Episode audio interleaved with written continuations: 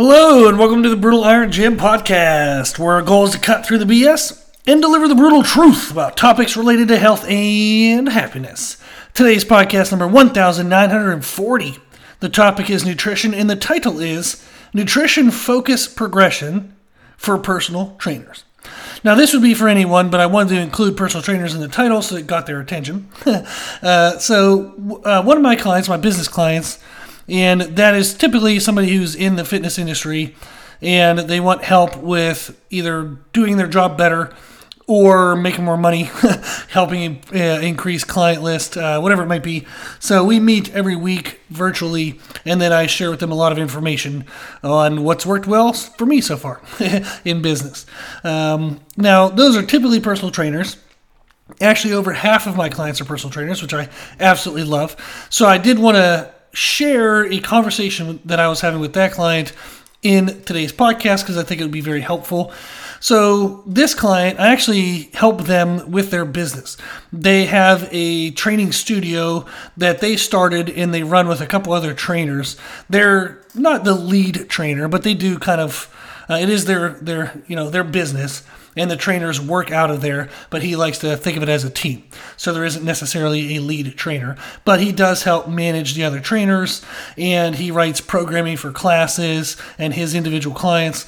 So he has me helping him by doing nutrition for his clients and writing out his nutrition and training because he's overwhelmed with everything else. He just wants it to be a little bit easier, but he wants to make sure he keeps up with his aesthetics and the way he looks so that we can continue to grow the business and feel better. Uh, so I'm helping him out in that way.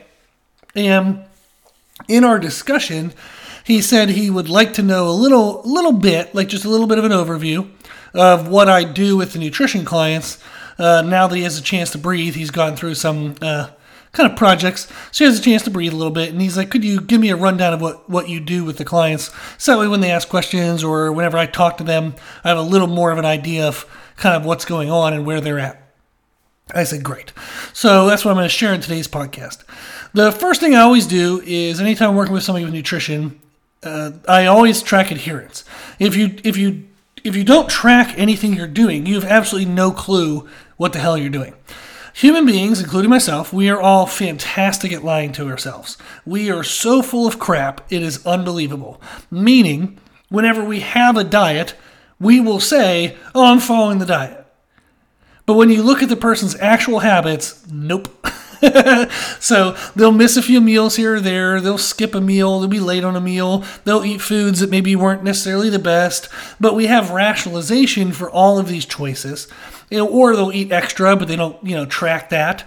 Uh, so like, oh, I just have a few snacks here or there, but I don't track that because it's not much. Bullshit. you know, a calorie is a calorie. You got to pay attention to that. Uh, so we don't want to lie to ourselves, and since we're so damn good at it, it's good for us to set up a protection to where we can't possibly lie to ourselves. So it is good to track what we're doing. Now, some of my clients will use nutrition tracking apps. Some of them we just actually have created uh, like meal options and if they stay within the meal options, they're great. If they go outside of the meal option, they just let me know. Uh, so every one of my clients has an online journal that's an individual document just for them. They can write in at 24 7. I respond every single week uh, to their individual questions and kind of what's going on. So sometimes we'll do tracking apps. Sometimes we'll have just options. If they stay within, if they go outside of that, they just let me know. We also will do time blocks. And that could be the most common version of that is we break the day down into three six hour sections. So typically we sleep six to eight hours a day, so that leaves us 16 to 18 hours of being awake. If we think of it as three sections of six hours, that covers most people's day.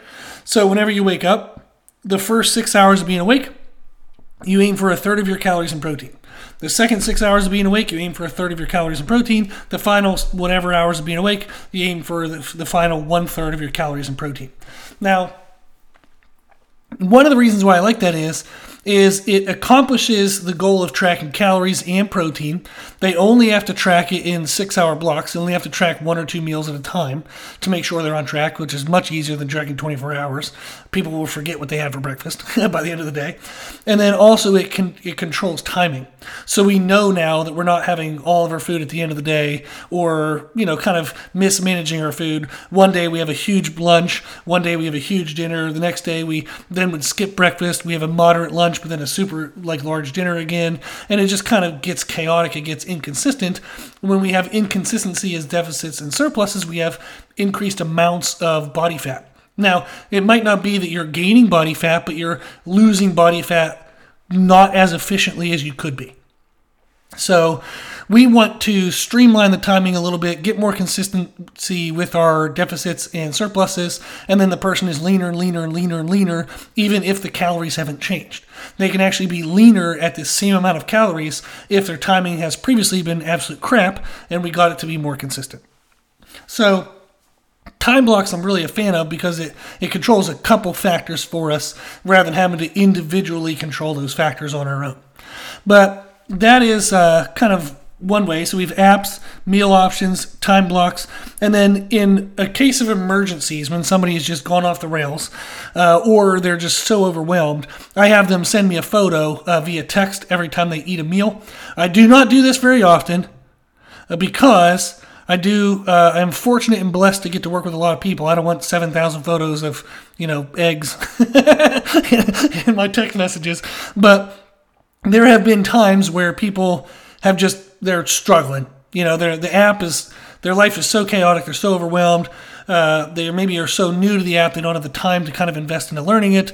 So I'm like, hey, for the time being, let's do this option. But then you've got to set aside an hour to learn how to use this app, or you've got to set aside an hour to plan out your options. You've got to practice the time blocks for a day or two. So in in the case in which they're drowning, drowning, we will do the photos let them catch their breath, and then we move on to one of the other methods.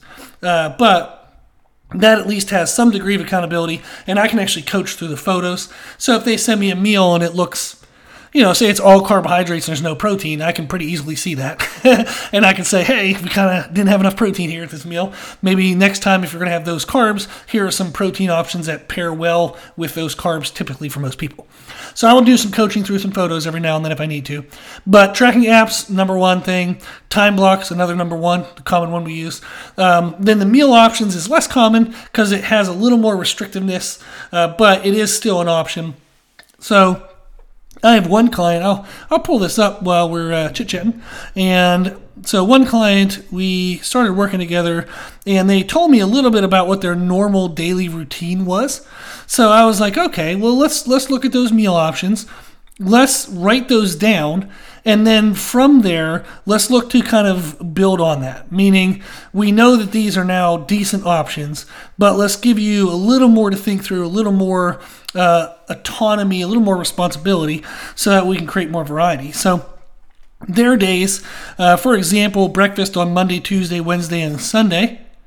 If they eat at home, they have three eggs, uh, buttered wheat toast, coffee, and lemon water. Sometimes they'll go to QT, which is like um, like a Sheetz or a Wawa, like a gas station, uh, but like decent food for a gas station. uh, and they'll have like a sausage, egg, and cheese croissant.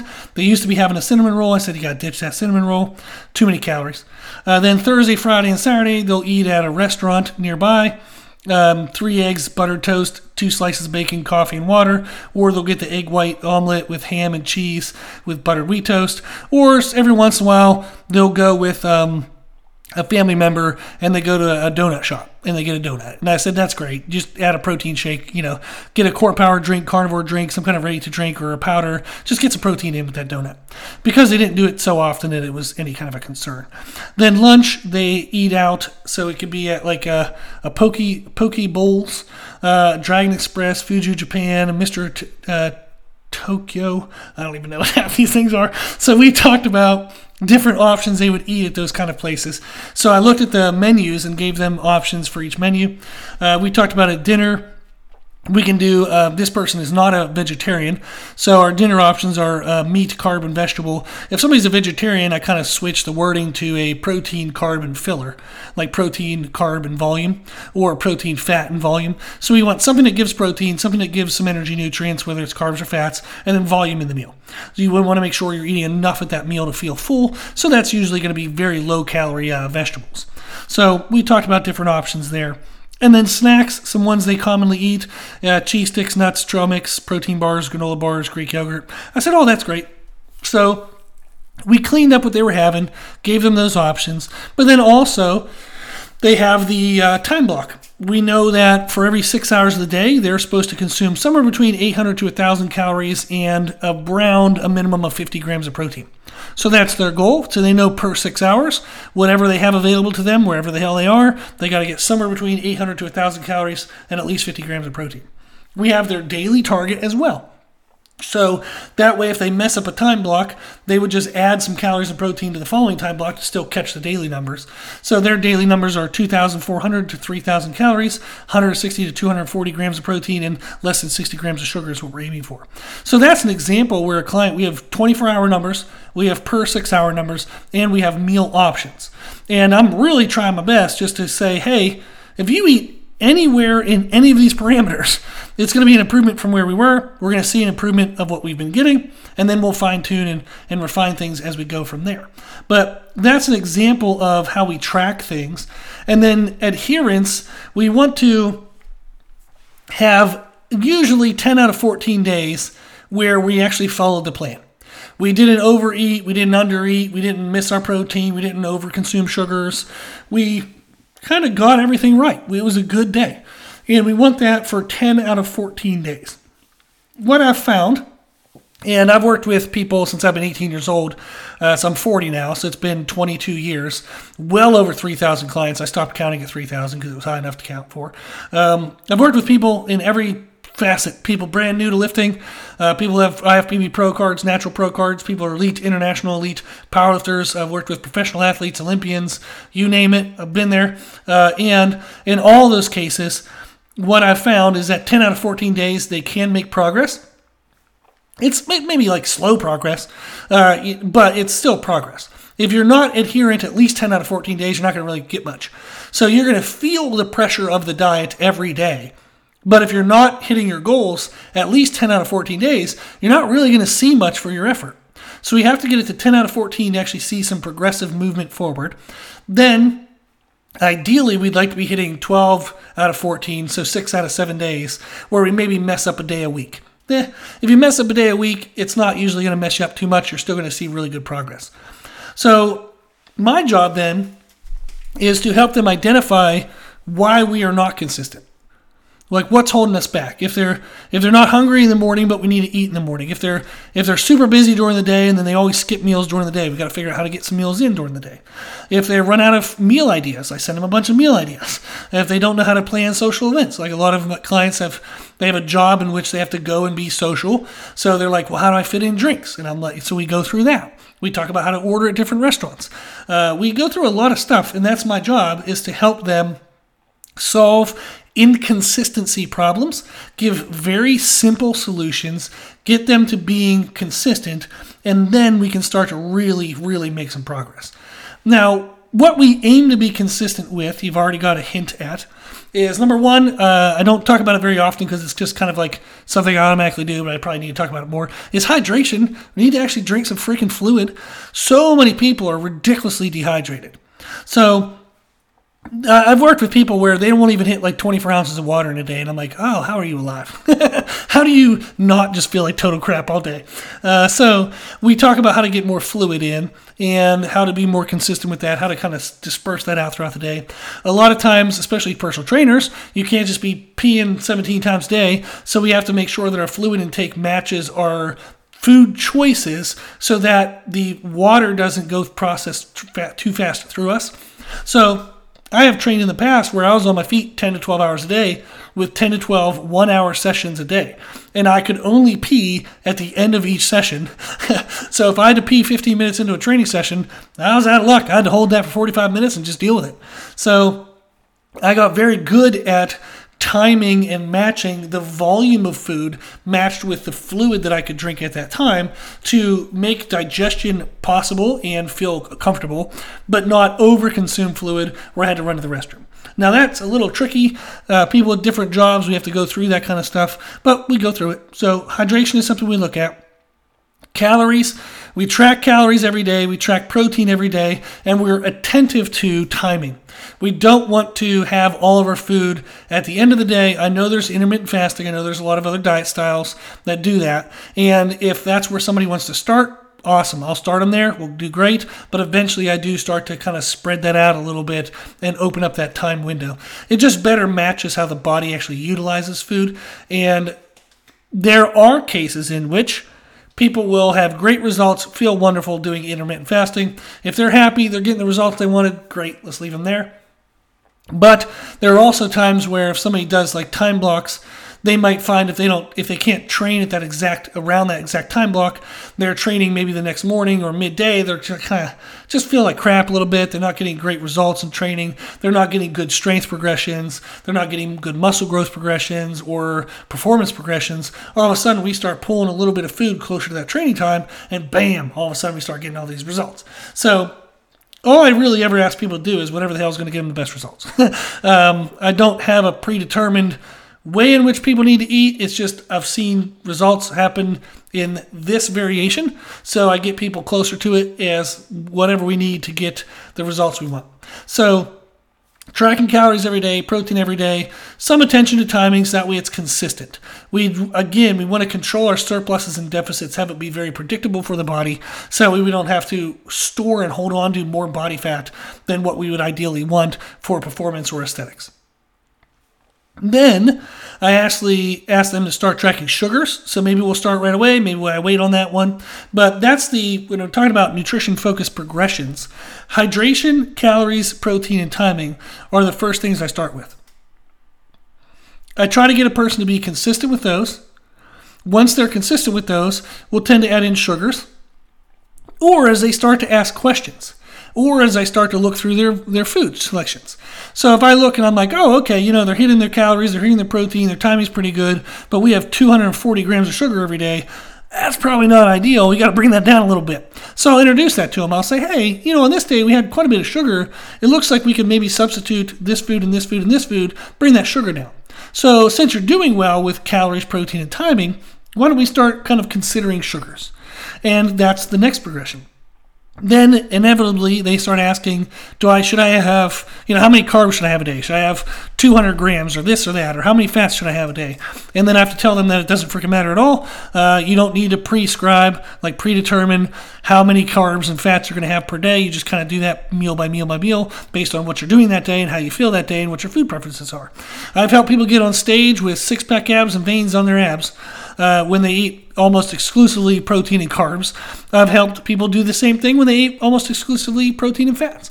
And you can look at all the research that talks about you know, like high carb versus low carb, high fat versus low fat diets.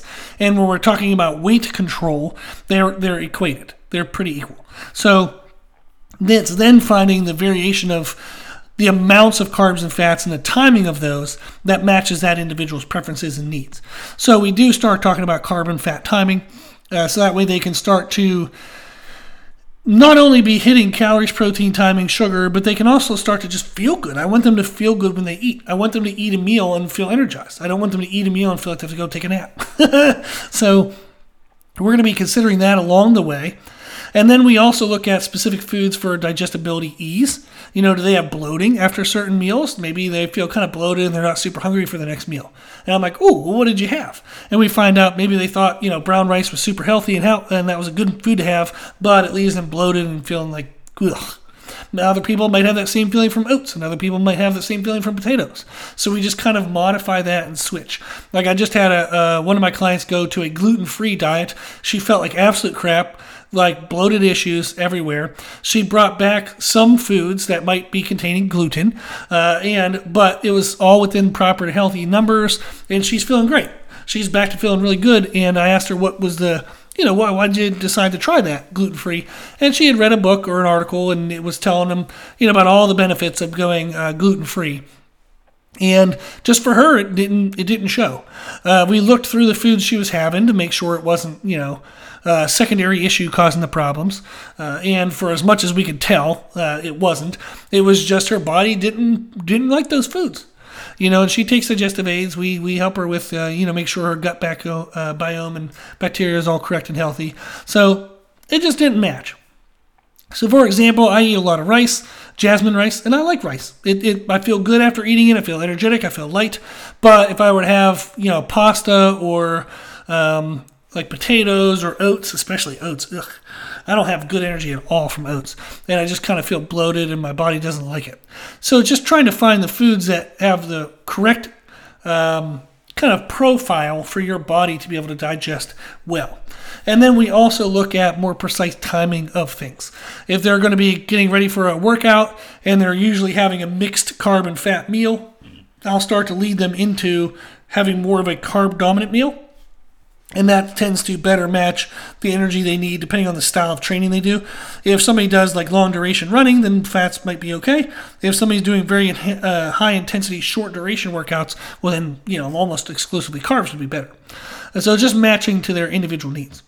And then we also look at uh, then the next thing kind of we like build in would be any specific considerations. So if they have cholesterol considerations, sodium considerations, we would look at that stuff as well. So I don't know if that made it any simpler because now I feel like I probably just rambled quite a bit. But those are the components that we look at. What I look at the first, like first things, is hydration, calories, protein, and timing. Try to get those things understood with the client. Make sure that they can get consistent with those. Make sure the numbers are understandable. Uh, we, like I said, I help them find any inconsistencies they have at meeting those numbers, problem solve, quick, easy solutions. But we try to get hydration to a healthy level. Uh, typically, they'll give you the range, like the recommended range is 0.5 ounces up to one ounce per pound of body weight.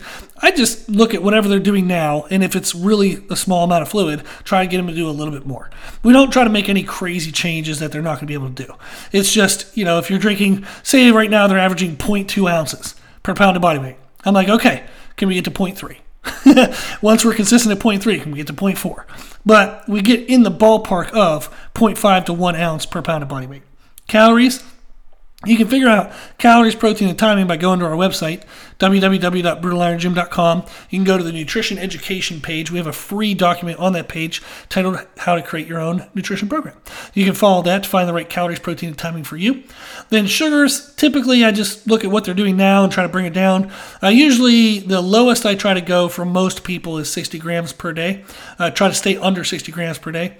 Now, when I have clients who want to get on stage and look aesthetically uh, cleaner, we might start to kind of modify that a bit more. But that's a pretty good target for most people. Carb and fat timing. It just carbs, eat more carbs when you're more active, eat fats when you're less active. That tends to work very well for controlling deficits and surpluses throughout the day.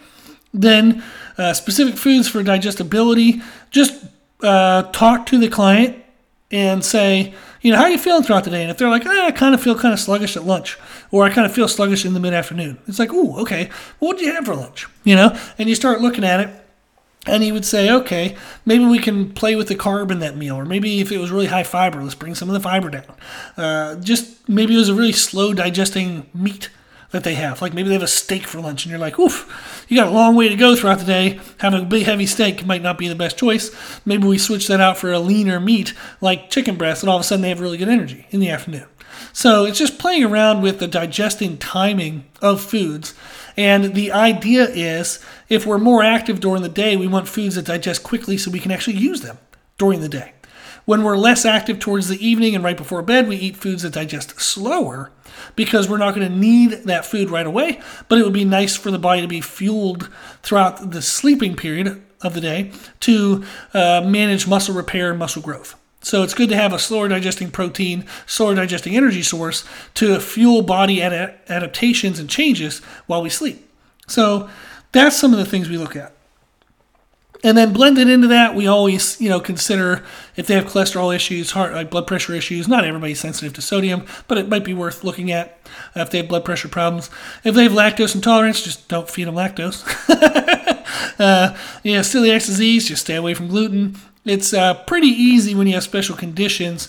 We actually have a podcast about that. Let me pull that up for you so that way you can uh, look that up if that is something you want to learn a little more about. Uh, so let's see here. Conditions. That would be podcast 1882. It's a Q&A podcast titled Managing Diets for Special Conditions. Uh, pretty good title there. but that's what we look for. And in all of these elements, we look for consistency. If you have uh, consistency, you have a known effort that is producing an outcome. So you now know this effort equals this outcome. You then can make predictions in changes of effort to predict changes of outcome. If the the effort is inconsistent, you have no freaking clue what to change to get a different outcome because you don't know what the hell you're doing now to get what you're getting now. So you have to have known effort to a known outcome so you can make progressive changes over time. Then also with developing consistency, they now have the habits. So when you make changes, they can actually adhere to and actually complete those changes. And then the other benefit of healthy nutrition and proper nutrition is you actually get the benefit of your training efforts. So, uh, all the personal trainers I work with, I tell them all the time is do not work with someone when you don't know what they're doing with their nutrition. For the love of all things good, please, please, please, please, please know what your clients are doing with nutrition. Because you will bust your ass and try to write the perfect training program. You will spend hours training them, and it'll be a 100% waste in regards to adaptation outcome if they're not eating enough calories, eating enough protein. They might get happier because they're now doing something for themselves. There's a lot of other things that can be benefited for sure. Uh, so they can get emotional benefits, like uh, mental benefits. You're going to get very minimal uh, physical benefits. Maybe they lose weight right away first, looks great, wonderful, but then all of a sudden their joints hurt, they feel like crap, and they kind of like then curse off like exercise and they're like, oh, that always was so bad for my knees. I'm never going to exercise again. And it's like, damn it. it was just because you didn't eat enough protein. So your body kind of tore itself apart while we were training. It never fixed anything. So now your knees hurt. It had nothing to do with the training. It was the fact that you weren't eating enough protein to support uh, maintenance and repair of the tissues that we were damaging in the gym. So if your clients are not eating properly, their training efforts are going to be I mean, my gosh. When you're looking at the physical adaptation, so let's take away the emotional benefits, the mental benefits, the you know the me time, all the healthy you know other stuff. But when you're looking at okay, I'm I'm training to get X stronger. Like I want to I want to squat this and now this. I want to gain 10 pounds my squat, 15 pounds my squat. So if you're training for strength, if you're training to build muscle, if you're training to lose fat but also still have strength and muscle as the fat comes off. None of that will happen if your nutrition isn't on point. None of it. So one of my clients, um, we're we've been working on it since I think November, and their nutrition is scattered. Kind of who knows where it is because they're not tracking anything. They're not sending me any photos. I don't really know what they're doing, and they're telling me that they're having trouble with you know, oh, my hamstring's tight, or oh, you know, my hip is tight, or or this thing's happening. And I keep telling them, I'm like, well, if you're if you're doing the the training, but you're not eating properly, the training could actually be making you worse. So skip training one day if you need to, and learn how to use a tracking app. Skip training if you need to, and plan out some meals. I would rather they skip a workout or two or a week of training to get their nutrition on track. I would much rather than do that. So, what we're working on is to find absolutely any degree, any degree of nutrition tracking and adherence and consistency. I just want to know what in the world they're doing so I can help them. So, I offered them to just send me photos because it's like, hey, you know, I understand life being chaotic. I have had a chaotic life at times. And if the best thing you can do is remember to send me two or three photos of a meal every day, um, or if you're at the end of the meal and you go, oh crap, I didn't send the photo. Send me a photo of the empty plate and just text me what you ate. you know, I just I just want them to send something. I can't help you if I don't know anything. So communication is key and it really helps. So that way the effort that they're putting into training is actually not tearing their body apart and making things worse. It's actually going to be able to make positive adaptations over time. Okay, so I think I gave everything there. It probably ended up being quite rambly, but hopefully it was helpful. So that's the nutrition progressions we look for is we first make sure that our hydration, calories, protein, and timing are all somewhat within normal scopes. We would then start to pay attention to sugars, start paying attention to carbs versus fats. One of the best times to lean heavier into one versus the other during the day. Look for digestibility ease, make sure all the food's digesting well, make sure they have good energy after each meal. We want to look at more precise timing.